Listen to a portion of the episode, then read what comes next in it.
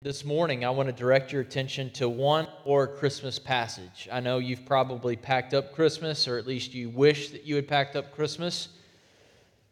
But uh, somebody forgot to tell the Magi that Christmas was over. It took them a while to get to Bethlehem, and we're going to consider the Magi this morning from Matthew chapter 2, verses 1 through 12. Would you hear now the word of God?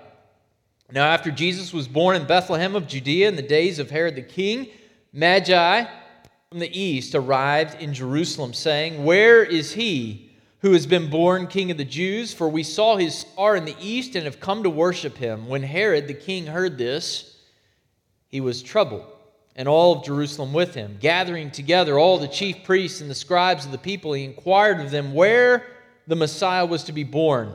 They said to him, In Bethlehem of Judea for this is what has been written by the prophet. And you, Bethlehem, land of Judah, are by no means among the least among the leaders of Judah. For out of you shall come forth a ruler who will shepherd my people, Israel. Verse 5 and 6, we see the words Judea, Judah, and Judah three times. Matthew's telling us something about this Jesus, that he is the lion of the tribe of Judah. He is the Davidic king from Bethlehem. Then Herod, verse 7, secretly called the Magi and determined from them the exact time the star appeared, and he sent them to Bethlehem and said, Go and search carefully for the child, and when you found him, report to me, so that I too may come and worship him. After hearing the king, they went their way. The star, which they had seen in the east, went on before them until it came and stood over the place where the child was. When they saw the star, they rejoiced exceedingly with great joy. After coming into the house, they saw the child and Mary child with Mary, his mother, and they fell to the ground and worshiped him. Then, opening their treasures, they presented to him gifts of gold and frankincense and myrrh. And having been warned by God in a dream not to return to Herod, the Magi left for their own country by another way. Would you pray with me? God, help us to see in the Magi this morning the hope of the gospel afresh.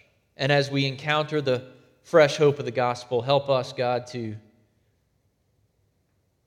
to model the faithfulness of the Magi, to respond to your grace, and to bow before your King, before your majesty and your royalty, and to find joy therein.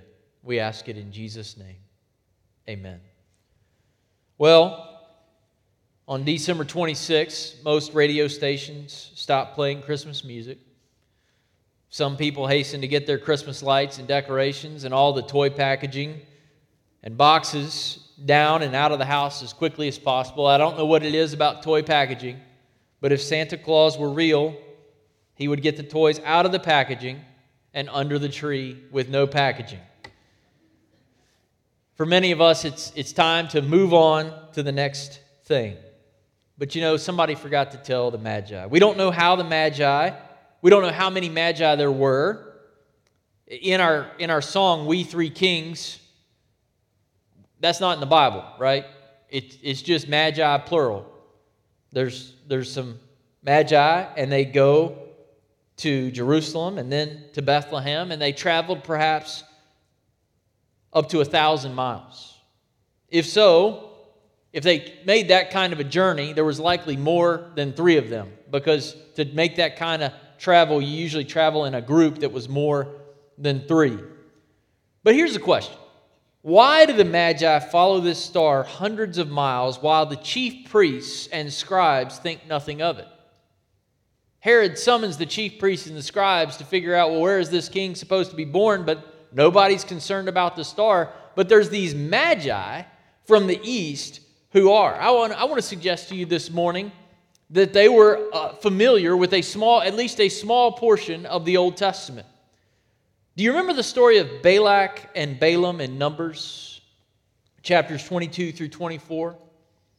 Numbers recounts the journey of God's people from Mount Sinai to the edge of the promised land. And as they journeyed, the Israelites grew in power and in might, and Balak, the king of Moab, Moab was shaken in his boots. He's frightened. And so he calls Balaam, who is, get this, a magi, a magician, and a seer. And where does he call Balaam from? From the eastern mountains. To do what? To pronounce a curse on the house of Jacob and the people of Israel. But do you remember every time Balaam tries to stand before the people of God and to curse them, God will not let him do it. He makes it clear that God is going to make Balaam bless the Israelites rather than to curse them. And in Balaam's last oracle, here is what we read in part I see him, but not now. I behold him, but not near. A star shall come forth from Jacob, a scepter, meaning a king, one who rules with the scepter, shall rise in Israel. He goes on to say that all the nations, he will, all the nations will be his possession. So the Magi follow God's star to Jerusalem to ask where the king is. And they go to Jerusalem because it had been the capital city of the Israelites. It had been where their temple was located. It is where one would expect to find a king of the Jews. But for now, Jesus is in Bethlehem, where Joseph and Mary have upgraded from the inn to a house. Do you see that in verse 11? So apparently they hang out in Bethlehem for a while. As Platt writes, the shepherds were long gone, and maybe many months had passed before the wise men ever showed up. So we've got to revisit our nativity scenes, right? We got to put the shepherds there for a few days or a few minutes and then march them back out to the fields. And then we march the wise men in later with their treasures. They're not all there at the same time, apparently. And though the Magi are late to the Christmas party, the Magi teach us some very important truths. I mean, think about it. The only thing they had was this prophecy of a star in the land of Jacob. And I imagine that it's passed down for generations as they continue to practice their magic and their soothsaying and whatever else they did. But there's this promise and this there was this seer way back here who could not curse this people and there's going to be a star that's going to rise. And one day when that star rises, we better pay attention. And they paid attention. The first thing we need to notice in this text is that Jesus will have the worship of people from all nations. The second thing we need to notice is when the nations are led to, re- led to Jesus, they rejoice. And finally, seeing Jesus leads us to genuine worship and radical generosity that declares who Jesus is. Let's not miss the significance of this story this morning. In a gospel written to convince the Jews that Jesus is their Messiah, the first people to worship him are Gentiles from the East. Praise God from Roanoke, Virginia, that Gentiles get in on the blessing of Christmas. In Scripture, the East is the direction that the disobedient people go. Adam and Eve sin, and they're cast east of the garden. Cain kills Abel, and he's cast east. Jonah doesn't want the Ninevites to be delivered by God's grace, and he goes east of the city. So here we find Gentiles in the east being shown the way back to the Savior. Matthew's point is that Christ has come to rescue Gentiles, the disobedient, magicians and sorcerers and philosophers and sinners, sinners like you and me, and that is good news.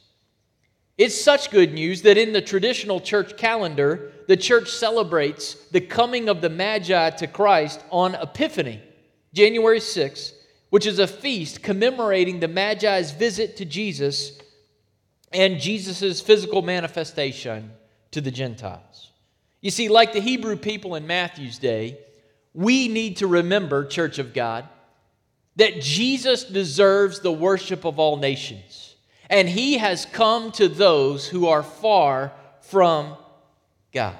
Why would we endeavor to make our space as appealing as possible to as many people as possible? Because God has come for the peoples of the world. The mission of God to sinners is something that God has left His church to continue.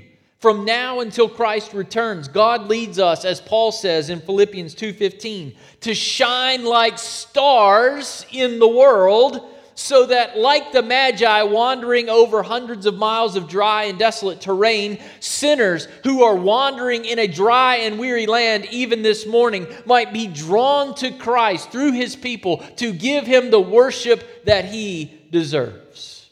And one of the ways that we can cooperate with God as He leads sinners to Christ is by making the most of the space that God has entrusted to us. It's certainly not the only way, it's not even the primary way. It is part of the way. And in the plan that I shared with you this morning, just a few moments ago, there is so much that we can accomplish together. Debt is eliminated so that we can invest more in our community. Parents of preschoolers and children find hope in spaces and in the faces of friendly volunteers in a bright and modern and secure technologically current area for their kids, including a playground. Preschool and children's workers can cross train and more easily cover for one another in the event of sickness because both areas are on one level.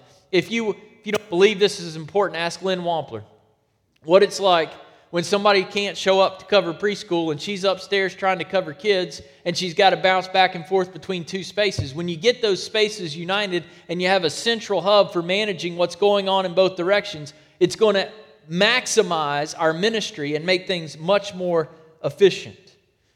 The sanctuary is modernized and expanded to allow for significant growth without any parking reduction. The gym, by the way, under that scenario, becomes consistently available on Saturdays for community and church use. Right now, we, we mark off Saturday. Why?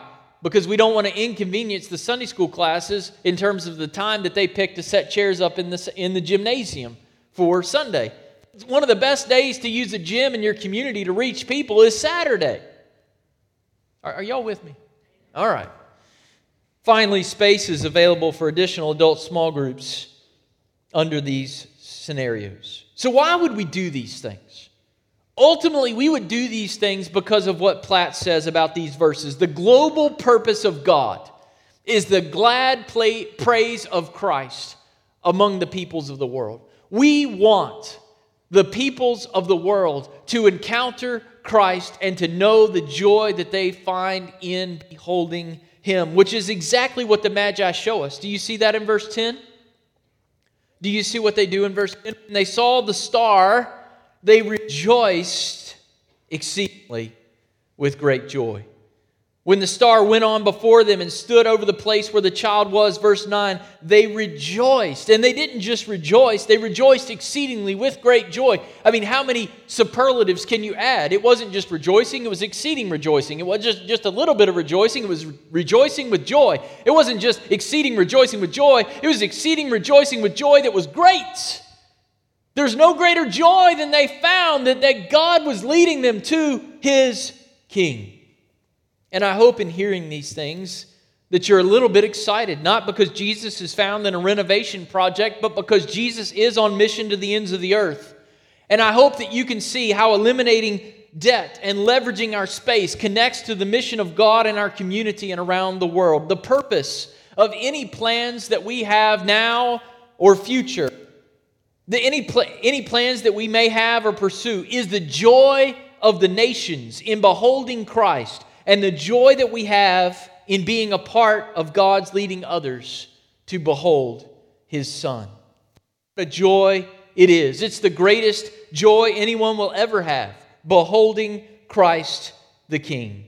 So, to reach millennial mothers and fathers who have, by the way, a much different vision of what an appropriate preschool space should be than our parents did in times past, we have some improvements to make to have room for significant growth and to make the most of 21st century technologies in our worship. We have some improvements to make. To maximize our annual budget for the glory of God, we have some debt to eliminate. Why? Because if God will put a star in the heavens to show the way to Christ, surely we can put some paint on some walls and make a bright and cheery and logical space for preschoolers and children to play and learn the gospel along the way.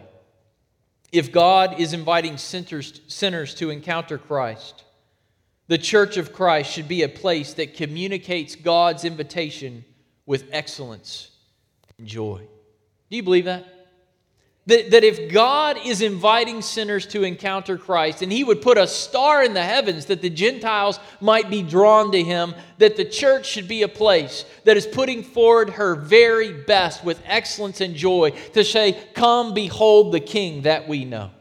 As Platt writes, God invites the Magi and he invites you to see his son and to joyfully offer your life as a worshiper.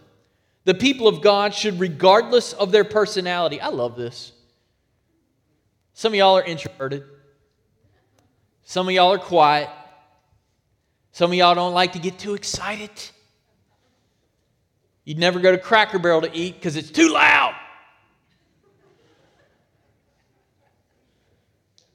But look at what Platt says. He's exactly right. It doesn't matter your personality. It doesn't matter if you're an ENTJ or an ISTJ or FJ or whatever you are. It doesn't matter. When you encounter Christ and you see that God has led you to behold His Son, it should lead you to smile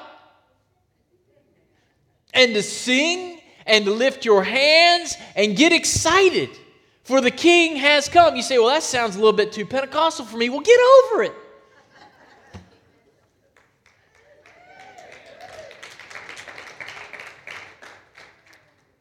It does not make sense to go to church and be bored. It doesn't make sense. It, it, God sent his son to save you. And you're bored? God help us. We need to be a place of joy and gratitude. God help us. You say, okay, Pastor, that sounds great, but what's the strategy? Is this really possible? I don't know. But I know with, I know with God it's possible. And I know that I've been waiting to show this to you because I've been thinking, well, we don't have enough money, we don't have enough people, we don't have enough resources. And, over the last few weeks, as I've seen people flooding into this place to, to be a part of the Advent season and to celebrate the gift of Christmas, God has been convicting me. You don't withhold from God's people what God can do. And so I'm just putting it out there. And if God's people respond, God's people respond. It'll be, it'll be evidenced in our, our weekly offerings. If we want to do this, all we got to do is exceed the budget and we'll get there. It's, it's really not that hard.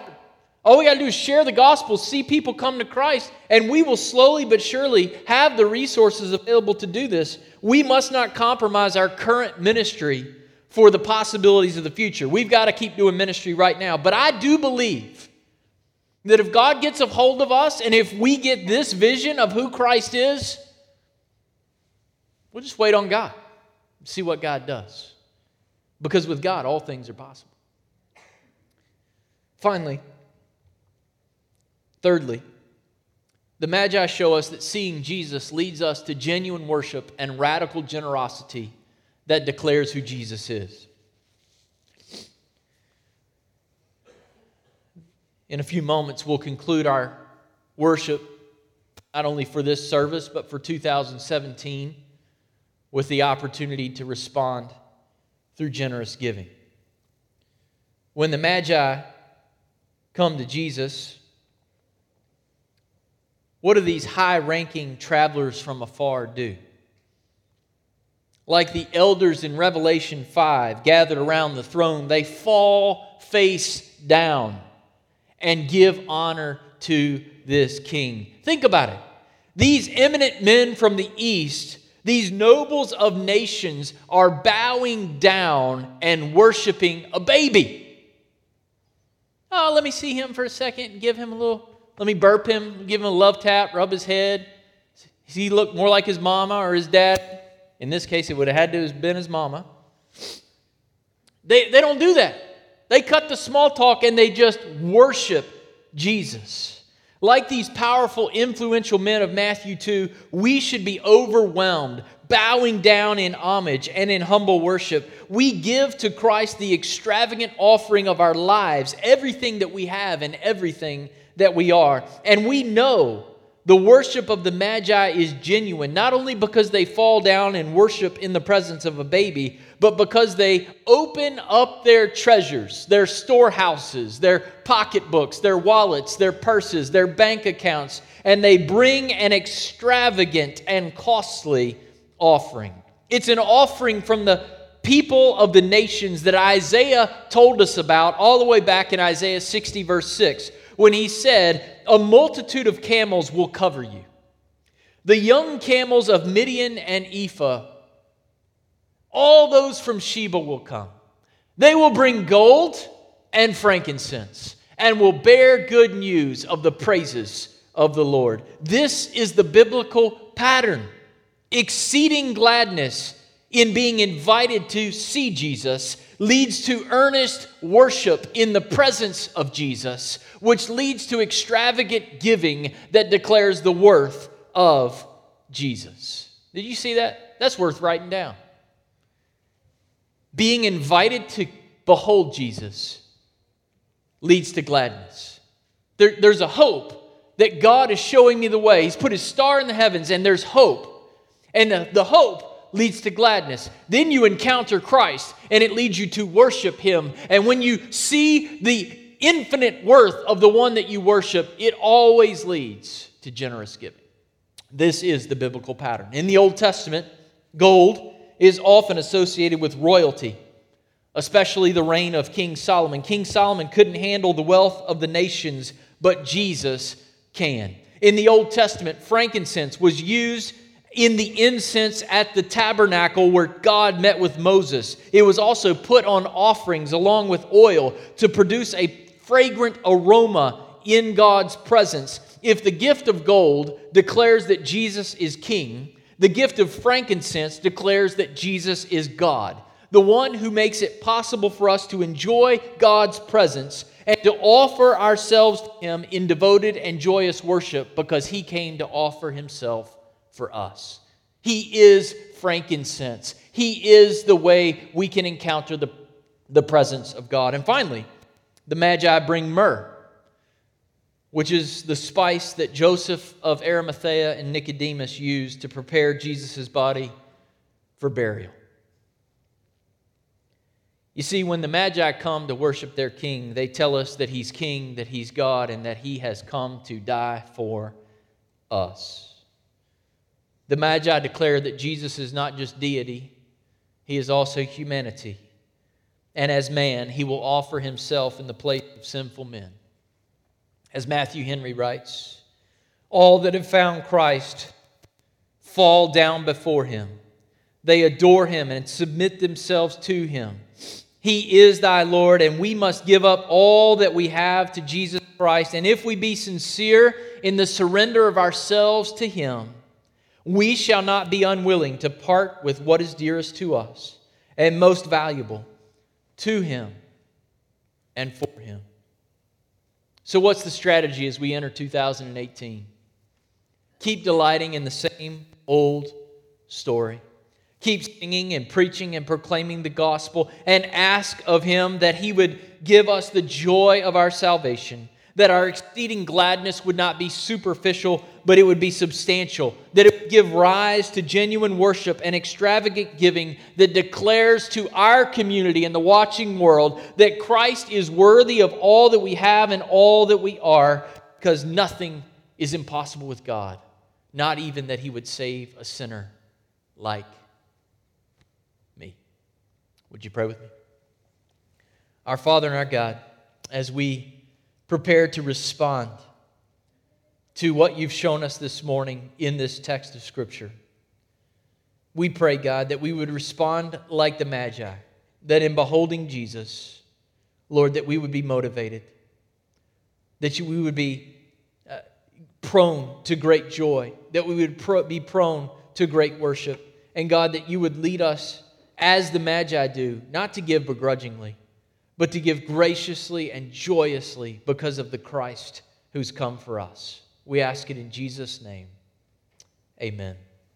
This morning, as we close, we have the opportunity to meditate on this text and to do these four things pray, live out and share the gospel.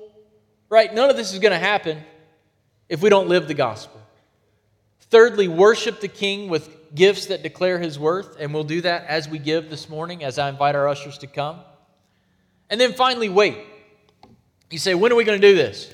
I have no idea. But the Lord will make it clear when we're ready, and at that time, we will go.